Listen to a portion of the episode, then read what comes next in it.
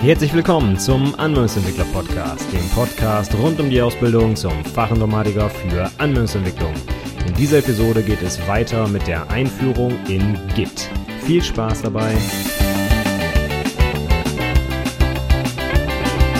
Hallo und herzlich willkommen zur 77. Episode des Anwendungsentwickler Podcasts. Mein Name ist Stefan Macke und heute geht es weiter mit meiner Einführung in Git. Wir hatten letzte Woche schon die ersten 10 Fragen rund um die Versionsverwaltung und Git im Speziellen be handelt und heute geht es weiter mit den restlichen Fragen und ich halte mich ran, um meine halbe Stunde einzuhalten. Deswegen legen wir direkt los. Letzte Woche sind wir aufgehört mit der Frage, was ist ein Commit? Und um nochmal kurz wieder reinzukommen, ein Commit ist also das, was bei Git alles enthält zu einer Version. Also zum Beispiel eine Nachricht, die Dateien, die verändert wurden, das Datum, der Autor, äh, die Dateien natürlich, dazugehören und so weiter.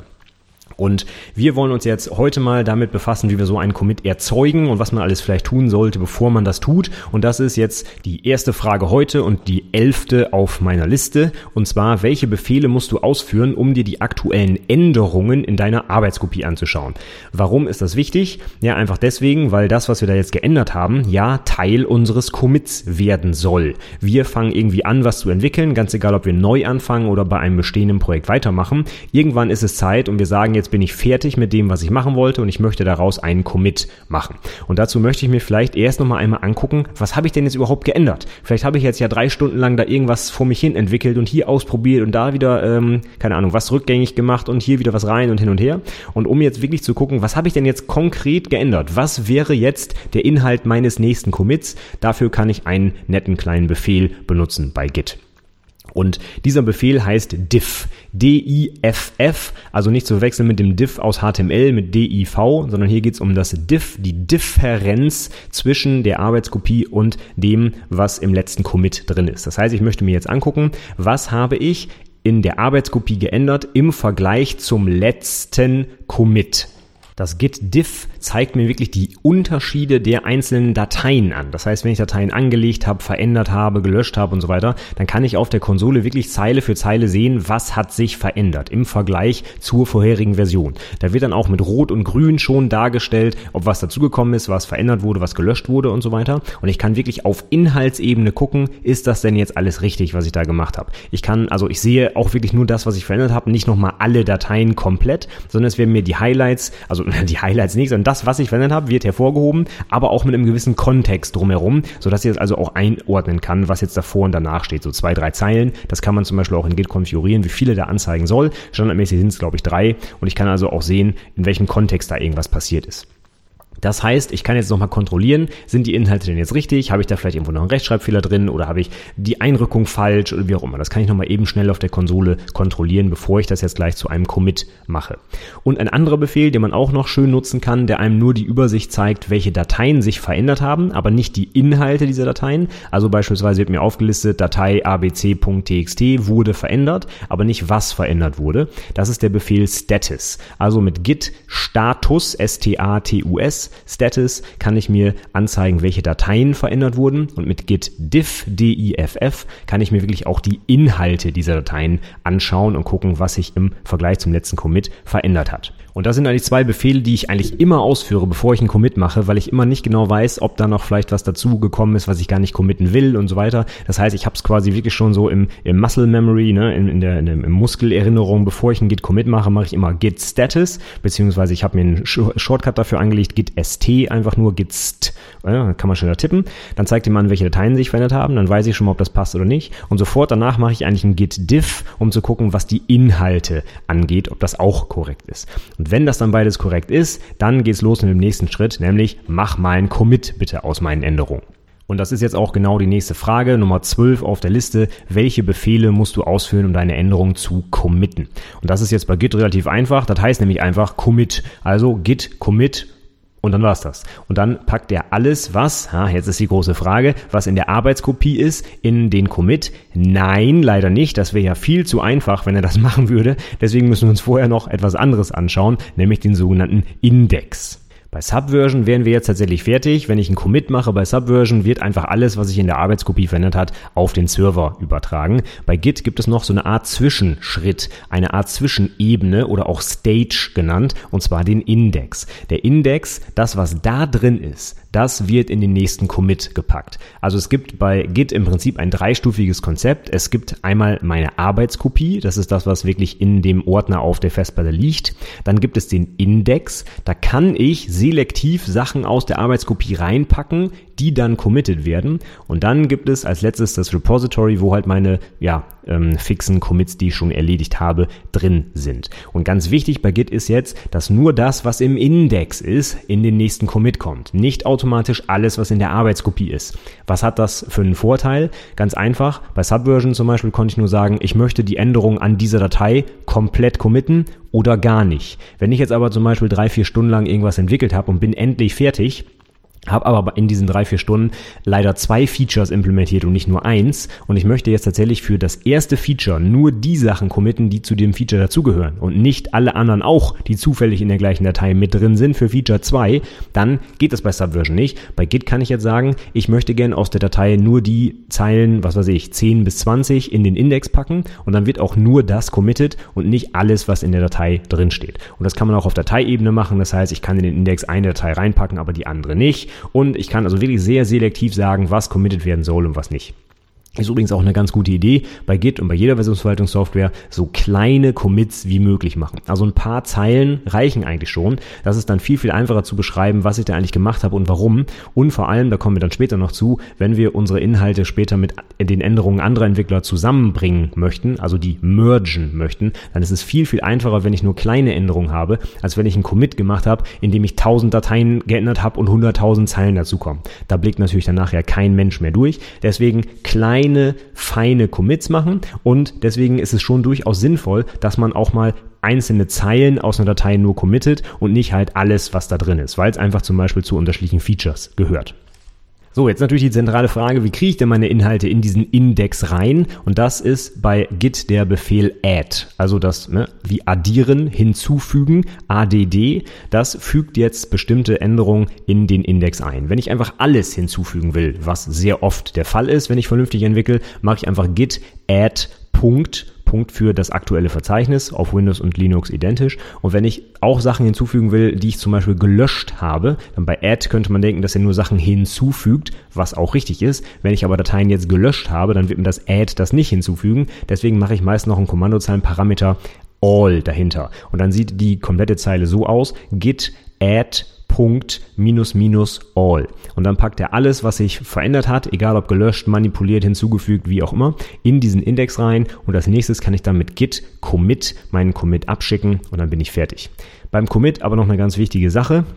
Denn jeder Commit benötigt eine Commit-Nachricht. Ich muss als Entwickler da reinschreiben, warum habe ich diesen Commit gemacht. Ich muss in den Commit nicht reinschreiben, was ich gemacht habe, denn das speichert Git. Ich kann in Git einfach nachvollziehen, welche Dateien wurden verändert, was wurde genau geändert, wann wurde das geändert, wer hat es geändert. Ne? Das kann ich alles nachvollziehen, aber nicht, warum es geändert wurde. Und deswegen muss ich unbedingt als Mensch einmal eingreifen und aufschreiben, warum habe ich jetzt diesen Commit gemacht. Also eine fachliche Begründung im Prinzip abliefern.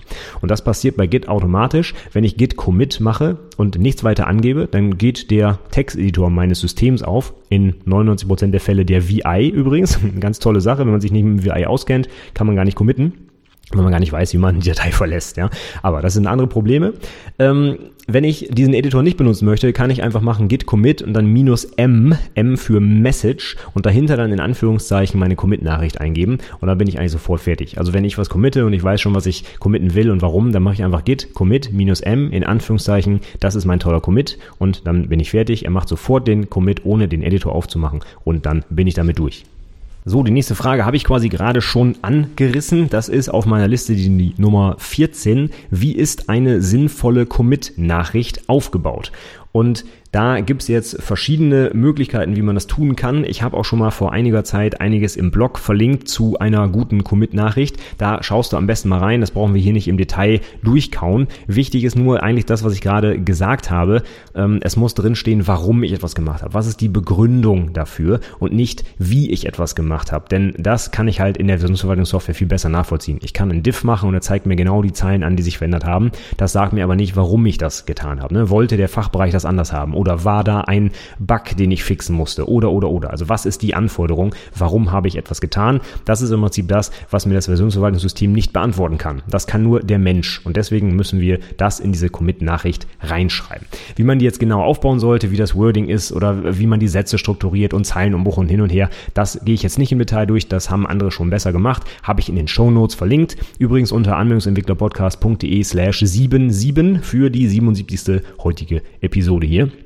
Würde ich mir unbedingt mal angucken. Da gibt es ein paar schöne Regeln, die man einhalten kann und dann freuen sich auch die Kollegen, weil sie gut verstehen, was du mit der Message aussagen möchtest.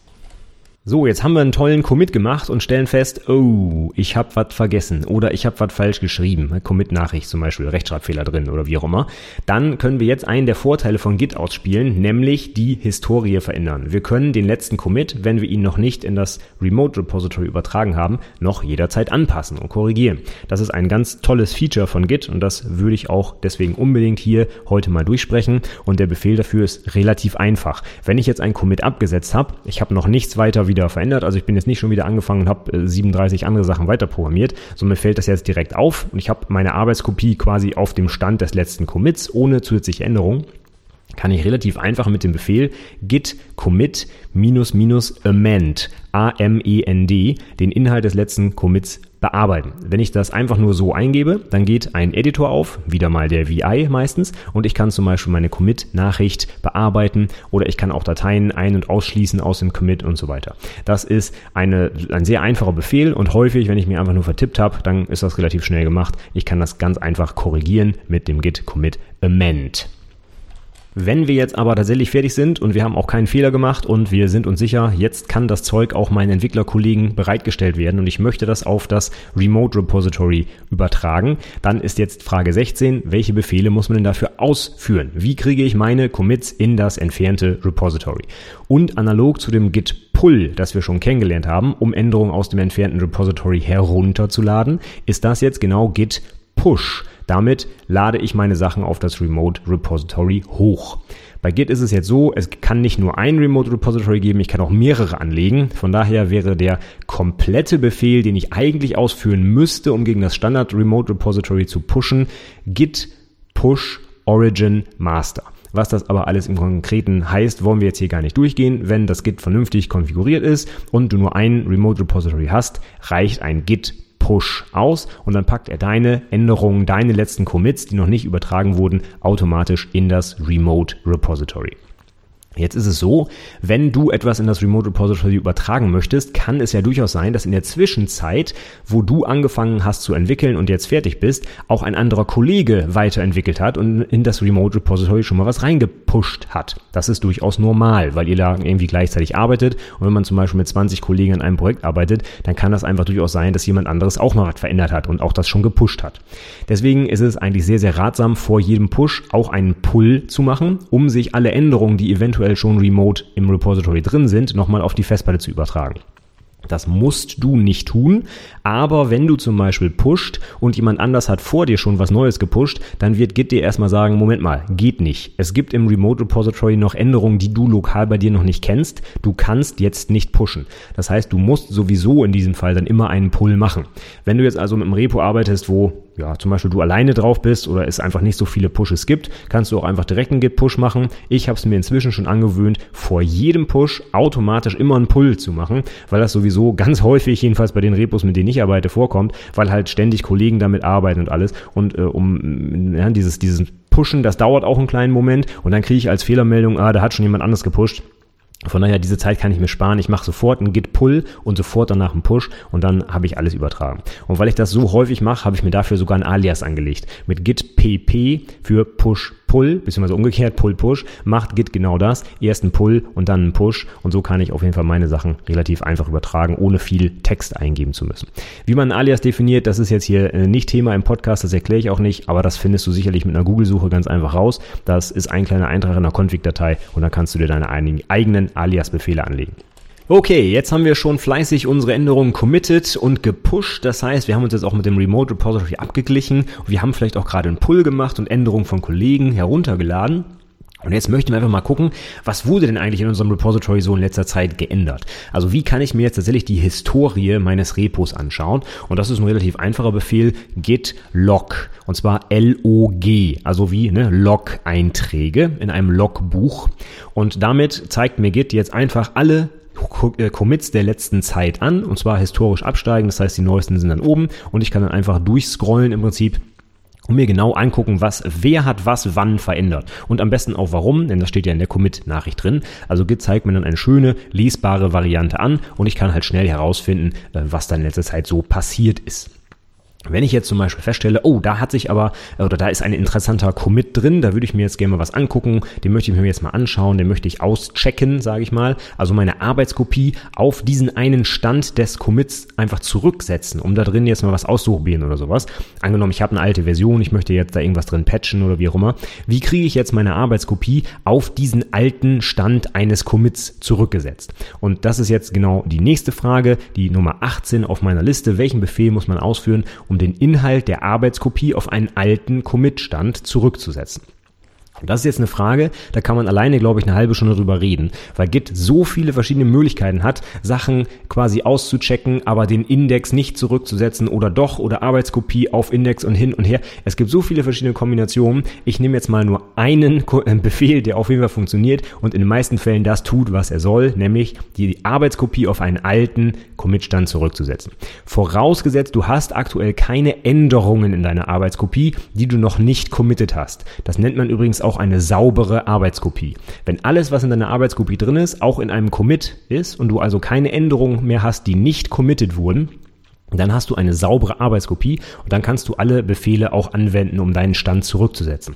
Wenn du noch Dateien geändert hast in deiner Arbeitskopie, dann wird Git dir viele Befehle einfach nicht erlauben, weil er nämlich sagt, hey, wenn ich jetzt die Arbeitskopie zurücksetze, du hast aber noch Änderungen da drin, dann sind die Änderungen ja futsch, ja? Und das möchte Git eigentlich immer verhindern. Also du musst ihn schon dazu zwingen, dir Sachen kaputt zu machen. Das ist eigentlich eine ganz tolle Sache. Du kannst eigentlich nur mit Aufwand dir Sachen tatsächlich zerstören.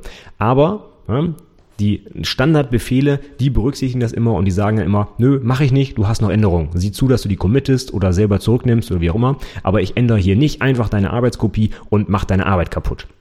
Da kann eigentlich bei Git relativ wenig schiefgehen.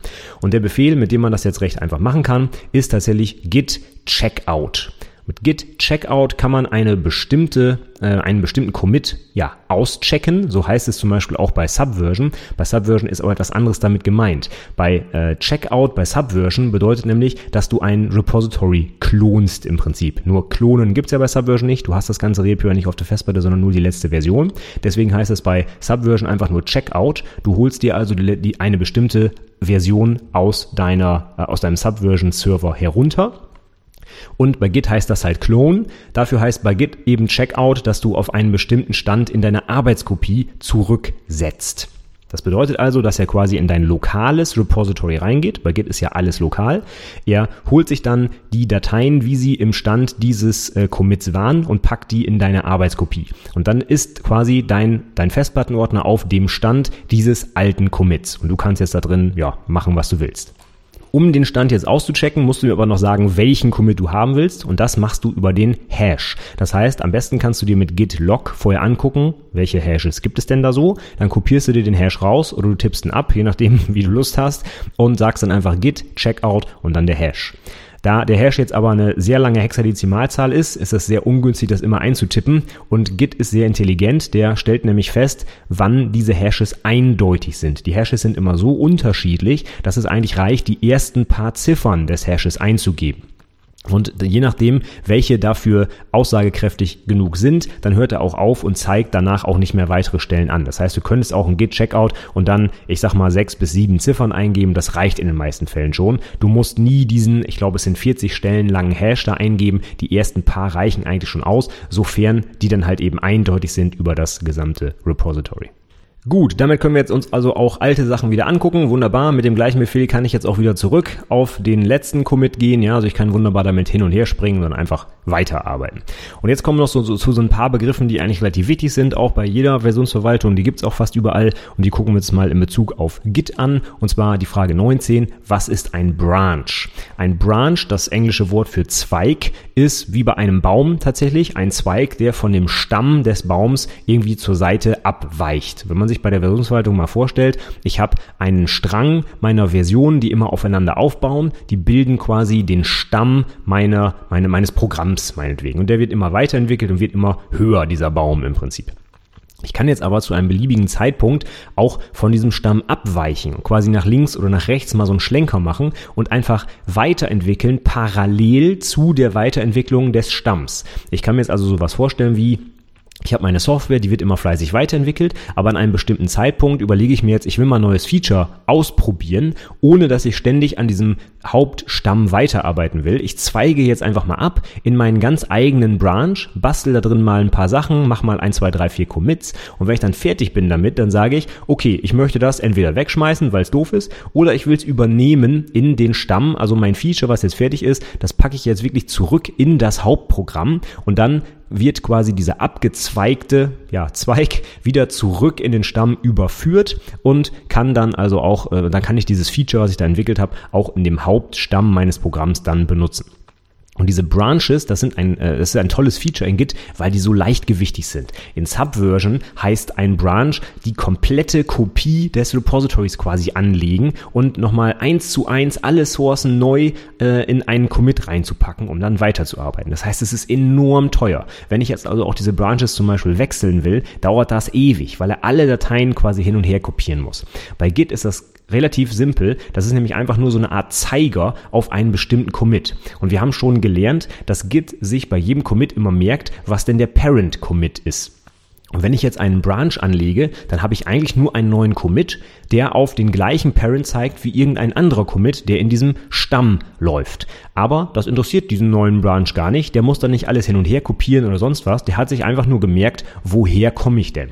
Und deswegen ist das auch super schnell gemacht. Wenn ich den Befehl eingebe, git branch minus b und dann gebe ich da irgendwie einen Namen ein zum Beispiel, dann habe ich diesen Branch angelegt und kann einfach weiterentwickeln. Das dauert nicht mal eine Sekunde, dann ist der fertig. Das ist also sehr, sehr einfach, diese Branches anzulegen und auch die Branches nachher wieder zurück in den Hauptstamm zu bekommen.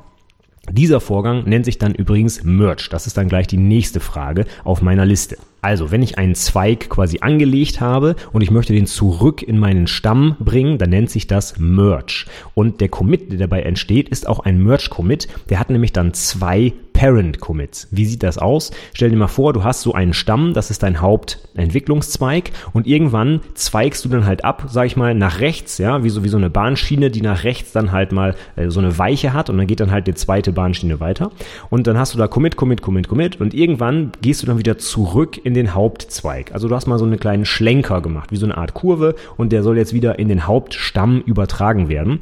Ähm, dann wird dieser Commit, der da jetzt erzeugt wird, zwei Parent Commits haben, nämlich einmal den Commit aus dem Stamm, den er schon kennt, und jetzt dazu auch noch deinen letzten Commit aus dem Branch, den du angelegt hast. Und beides zusammengeführt ergibt jetzt den neuen Stamm. Das heißt, du hast die gesamte Entwicklung, die auf dem Stamm stattgefunden hat, in diesem Commit drin und zusätzlich auch alle Commits, die in deinem Branch stattgefunden haben. Das heißt, du hast jetzt wirklich beide Entwicklungszweige wieder zusammengeführt und dabei kann natürlich auch ein bisschen was schiefgehen. Wenn du nämlich Dateien in deinem Branch bearbeitet hast, die auch jemand jemand anderes in dem Stamm bearbeitet hat, dann gibt es vielleicht Konflikte. Denn du hast, was weiß ich, eine Variable auf den Wert 5 gesetzt und der andere hat sie auf den Wert 6 gesetzt. Was soll denn jetzt gewinnen? Ja? Das heißt, in diesem Fall musst du jetzt als Mensch zum Beispiel hergehen und die Sachen so ein bisschen auseinander frickeln bzw. zusammenführen, wenn Git das nicht von alleine machen kann. Git ist sehr, sehr intelligent. Der kann sehr gut automatisch mergen. Wenn die, du zum Beispiel Dateien bearbeitest, die im Stamm gar nicht bearbeitet wurden, dann musst du nichts weiter tun beim Merge. Der macht das einfach automatisch und alles ist auf neuesten Stand. Wenn du eine Datei bearbeitest, die auch im Stamm bearbeitet wurde, aber an einer anderen Stelle der Datei, meinetwegen du hast den Header verändert und der andere hat den Footer verändert, dann erkennt Git das auch automatisch und mergt die beiden Sachen einfach zusammen. Es wird dann halt der neue Footer und der neue Header benutzt.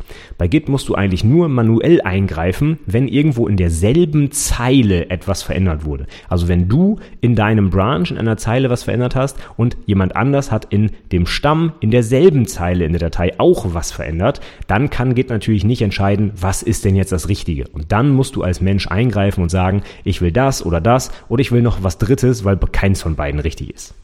Aber insgesamt ist dieses Branching und Merging mit Git sehr, sehr einfach und sehr, sehr schnell und sehr fehlertolerant vor allem auch. Und das ist auch etwas, was Git wirklich auszeichnet. Branching und Merging ist mit Git super einfach und super gut unterstützt. Also wenn du vielleicht schon andere Versionsverwaltungssoftwaren kennst, wie zum Beispiel Subversion, das tut überhaupt nicht weh, einen Branch anzulegen. Im Gegenteil, das ist so schnell gemacht, dass es eigentlich schon der Standard ist heutzutage. Wenn ich ein neues Feature anlege, da gibt es zum Beispiel eine Branching-Strategie, wo ich sage, für jedes Feature wird ein Branch angelegt und am Ende wird das halt gemerged. Ja? Und da gibt es die wildesten Sachen, wie man so ein Branching machen kann. Da gibt es auch gleich noch eine extra Frage zu. Aber merkt ihr erstmal, das ist sehr, sehr billig. Git kann das super schnell und ich kann jederzeit auch die Sachen wieder zurücknehmen und so weiter. Also da kann so gut wie nie was kaputt gehen. Von daher ein zentrales Feature von Git ist dieses Branching und Merging. So, eine letzte Frage noch dazu.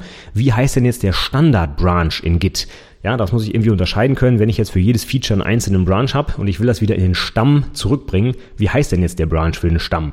Und in Git heißt dieser Standard-Branch Master. Das heißt, wenn du das mal irgendwo liest, das ist quasi der Stamm deiner Entwicklung, dein zentraler Branch, auf dem gearbeitet wird. Bei Subversion heißt der anders, da heißt der tatsächlich Trunk. Also wirklich wie bei einem Baum, ne? der Trunk, das ist der Stamm, das englische Wort dafür. Und bei Git haben sie den Wortlaut nicht übernommen. Ich weiß nicht warum, da heißt er jetzt einfach Master. Bei Subversion Version heißt er halt Trunk. Okay, und letzte Frage zu Git, Nummer 22 auf der Liste. Was ist ein Tag? Ein Tag, das kennst du bestimmt, das ist so ein Schlagwort, das kann man zum Beispiel bei Blogartikeln wunderbar hinterlegen, mache ich auch mal bei meinen Blogartikeln, so ein Schlagwort halt einfach vergeben. Und das Ganze kann man auch bei Git machen. Und was ist jetzt ein Tag bei Git, gibt es aber auch in anderen Versionsverwaltungssystemen wie Subversion. Ein Tag, das ist einfach nur ein Zeiger auf einen ganz speziellen Commit, dem man einen schönen Namen geben kann. Als Beispiel, du hast deine Software fertig und machst jetzt das Release Version 1.0. Dann kannst du den Commit, der alles das enthält für diese Version 1.0, den kannst du mit einem Tag versehen, zum Beispiel V1.0. Und dann kannst du jederzeit später einfach auf diesen Stand zurück. Du kannst nämlich diesen Tag-Namen zum Beispiel beim Checkout benutzen. Einfach sagen git checkout V1.0 und musst dir dann nicht immer diese kryptischen Hash-Namen merken. Das heißt, es ist auch ganz oft so, dass bestimmte Commits wirklich auch einen Tag bekommen, einen Namen, weil man sich diese Hashes halt einfach überhaupt nicht merken kann. Ne? Bei Subversion weiß ich vielleicht, ach so, ja, Version 1.0, das war Revision 273. Ne? Bei Git ist es dann Revision A1, B, C, F, A ne? und du weißt, worauf ich hinaus will. Das kann sich kein Mensch merken. Von daher kann man mit einem Befehl Git Tag und dann den Namen, diesem Commit einen Namen geben. Der erscheint dann zum Beispiel auch in der Log-Ausgabe und du kannst dann damit einen Checkout machen und was du sonst auch immer machen willst mit Git. Überall kannst du das halt benutzen und eben sprechende Befehle benutzen. Okay, das soll es jetzt erstmal zu Git gewesen sein. Ich habe eine ganze Menge hier jetzt schon behandelt in der fast einen Stunde, die ich jetzt rum habe insgesamt. Ich könnte noch viel, viel mehr erzählen. Es gibt noch so viele Begriffe und äh, Befehle, die man mit Git mitmachen kann und so weiter. Aber es ist sinnvoll, erstmal selber damit anzufangen. Ich kann nur kurz sagen, mit Git kannst du noch die wildesten Dinge tun, die du dir jetzt noch gar nicht vorstellen kannst, warum du es überhaupt brauchen solltest. Ja, Es ist mit Git wirklich fast alles möglich. Ist ein ganz, ganz tolles Tool. Aber irgendwo mache ich jetzt hier mal Schluss und das ist jetzt hier erreicht. Ich glaube, wenn man die paar Sachen, diese insgesamt 22 Fragen beantworten kann, dann kann man schon mal, so sage ich mal, bei der Arbeit das Git vernünftig nutzen. Man weiß die wichtigsten Sachen, wie ich Sachen einchecken kann, auschecken kann und so weiter. Und alles, was jetzt noch oben drauf kommt, kannst du dir gerne angucken und solltest du auch. Für mich ist Git ein ganz, ganz wichtiges Werkzeug und das sollte man auch meistern tatsächlich als Softwareentwickler, weil es einfach so toll bei der Entwicklung einen unterstützt. Aber irgendwo muss ich mal aufhören, deswegen ist hier jetzt Feierabend. Aber ich habe zum Abschluss der Episode noch fünf zusätzliche Fragen, die du dir unbedingt stellen solltest, wenn du in deinem Betrieb, also in deinem Ausbildungsbetrieb oder Unternehmen Git einsetzen solltest. Oder auch irgendeine andere Versionsverwaltungssoftware, ist ganz egal. Aber das musst du unbedingt klären, damit du vernünftig damit arbeiten kannst. Und die gehen wir jetzt nochmal kurz durch. Meine fünf Fragen zum Ausbildungsbetrieb. Und das ist die Nummer eins auf meiner Liste. Wie gesagt, ich habe diese Liste meinem eigenen Azubi gegeben. Er sollte das mal klären. Und die Idee dahinter war, dass er jetzt auch mal mit ein paar anderen Kollegen ins Gespräch kommt und mal fragt, sag mal, was machen wir denn mit Git und so weiter. Ne? Einfach mit den Leuten mal so ein bisschen ins Gespräch kommt. Denn diese Sachen kann man natürlich nicht im Internet recherchieren. Die kann nur dein Unternehmen dir beantworten. Das ist jetzt auch genau der Sinn hinter diesen Fragen. Und Nummer eins auf dieser Liste ist, wofür setzt dein Unternehmen überhaupt Git oder Subversion ein? Wird das überhaupt schon eingesetzt? Und wenn ja, wofür? Was macht ihr damit? Bei uns ist es zum Beispiel so, dass sogar der Fachbereich Subversion einsetzt, um Dokumente zu versionieren, meinetwegen Druckstücke von irgendwelchen Tarifen, ne, dass man sich die Unterschiede nochmal angucken kann oder eine Version von 1998 nochmal aufmachen kann und so weiter. Git setzen wir für so ziemlich alles andere ein. Source Code, Textdokumente, LaTeX kann man damit versionieren und so weiter. Und das ist eine wichtige Frage, wo wird das überhaupt schon eingesetzt, beziehungsweise was für Software setzt ihr sonst ein? Setzt ihr vielleicht Team Foundation Server ein oder Mercurial oder was auch immer? Das ist erstmal Punkt Nummer eins auf der Liste. Darfst du es überhaupt benutzen oder benutzt ihr zum Beispiel was ganz anderes? Dann die zweite Frage, ganz konkret, war jetzt auch mit so einem kleinen Arbeitsauftrag verbunden. Was musst du tun, um Git an deinem eigenen Arbeitsplatz nutzen zu können? Ist das zum Beispiel schon vorinstalliert? Habt ihr vielleicht eine Softwareverteilung, die das automatisch macht? Musst du das erstmal runterladen, konfigurieren, einstellen, bla und blub? Oder gibt es da irgendwas Fertiges, wo du nur noch auf den Knopf drücken musst? Das ist eine konkrete Frage, die du für dich klären musst. Am besten mit deinem entsprechenden Admin-Kollegen oder Ausbilder oder Arbeitsplatz, Nachbarn oder was auch immer. Was ist notwendig, damit du in deinem Unternehmen überhaupt diese Versionsverwaltungssoftware nutzen kannst? Bei uns ist es zum Beispiel so, ähm, für Subversion haben wir einen, ähm, einen grafischen Client, nämlich Tortoise SVN. Das ist so der Standard-Client, den man erstmal installiert haben muss. Git benutzen wir als Kommandozeilenwerkzeug. Das muss man auch über eine Softwareverteilung erstmal installieren und so weiter. Das heißt, das musst du für dich konkret klären. Was sind die Schritte, damit du auf deinem Arbeitsplatz überhaupt mit Git in diesem Fall arbeiten kannst? Dann die dritte Frage. Du hast jetzt Git installiert, weißt jetzt auch, wofür es benutzt wird, das ist toll.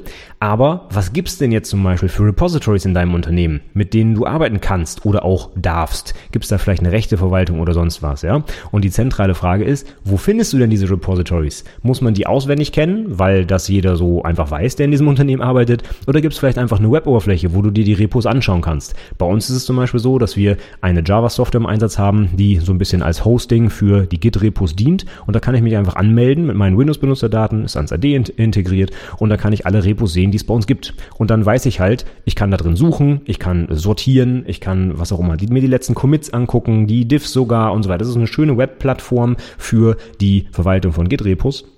Und wenn ich gar nicht weiß, dass es die gibt, ja, dann finde ich auch kein Repo bei uns im Unternehmen. Das fällt einem ja nicht automatisch ein. Und deswegen unbedingt nachfragen, wo kann man sich so eine Liste angucken oder wo ist das definiert? Wo sind die Rechte definiert? Wo kann man sich so etwas anschauen bei euch im Unternehmen?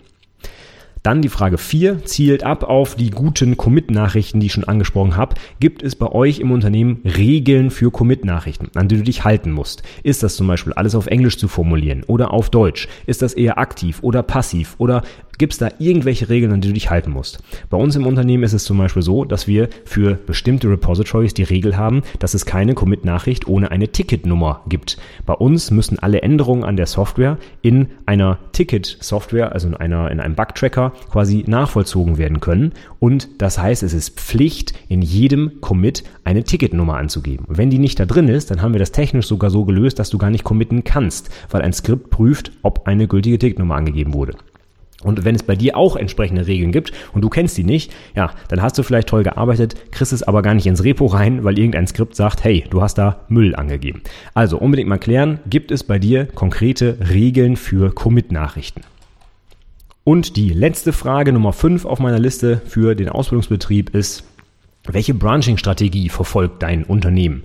Denn ich hatte schon angesprochen, es gibt relativ viele unterschiedliche Branching-Strategien, die sich auch sehr stark unterscheiden in der kompletten Arbeitsweise. Also es gibt Leute, die halt für jedes kleine Feature einen Branch aufmachen. Dann gibt es auch sowas wie, wir arbeiten nur im Stamm. Es gibt gar keine Branches, ja. Und das hat alles aber seine Vor- und Nachteile. Man kann nicht sagen, das eine ist richtig, das andere ist falsch. Es kommt immer aufs Unternehmen an.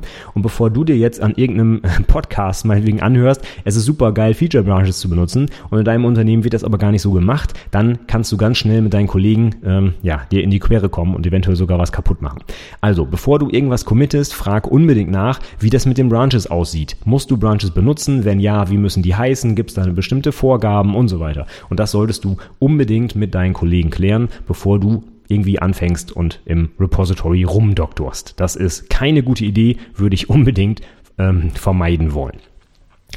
Okay, ja, die Fragen habe ich meinem Azubi auch mitgegeben und ich denke, wenn man die alle geklärt hat und auch mit Git schon mal gearbeitet hat, vielleicht das Tutorial durchgearbeitet hat, dann ist man sehr gut aufgestellt und kann wenigstens schon mal anfangen. Und der Rest, habe ich schon gesagt, das kommt dann beim Doing, wenn ich dann eine ganz konkrete Anforderung habe, so, oh, ich habe in dem Commit vor drei Commits irgendwie eine Datei vergessen, die muss jetzt aber noch da rein und auch in alle Folgecommits kann man alles mit Git machen, will ich aber hier nicht im Detail besprechen. Ich sage nur, das Ding ist wirklich super, super mächtig und man kann Monate oder auch Jahre damit verbringen, dieses Tool zu meistern. Also fang früh damit an, dann unterstützt es dich auf jeden Fall auch bei der Entwicklung.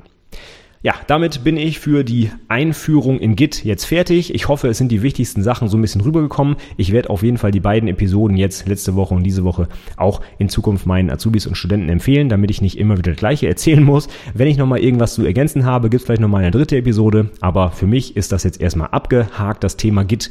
Und von daher, ich hoffe, es war für dich ein bisschen was Sinnvolles, was Lehrreiches dabei. Wenn du irgendwas zu ergänzen hast, schreib mir gerne einen Kommentar zur Episode oder schreib mir eine Mail kannst mich auf tausend verschiedene Arten erreichen, kannst einfach mal auf der Website vorbeischauen. Nochmal der Hinweis, die Show Notes zur Episode findest du unter anwendungsentwicklerpodcast.de slash 77 für die heutige Episode 77. Und wenn du dich für meinen Newsletter anmeldest unter anwendungsentwicklerpodcast.de slash newsletter, dann kannst du dir auch die gesamten Fragen, die ich hier und äh, heute und letzte Woche gestellt habe, als Markdown-Datei runterladen und die zum Beispiel, was weiß ich, mit deinem eigenen Azubi durchgehen, wenn du Ausbilder bist oder ein ja, wie gesagt, selber, während du das Tutorial abarbeitest, versuchen, die Fragen zu klären und dir danach nochmal die Episoden anhören, um zu gucken, ob du es richtig verstanden hast. Das sind so Möglichkeiten, die man vielleicht damit umsetzen kann. Okay, ansonsten sage ich für diese Episode heute vielen, vielen Dank fürs Zuhören und bis zum nächsten Mal. Tschüss!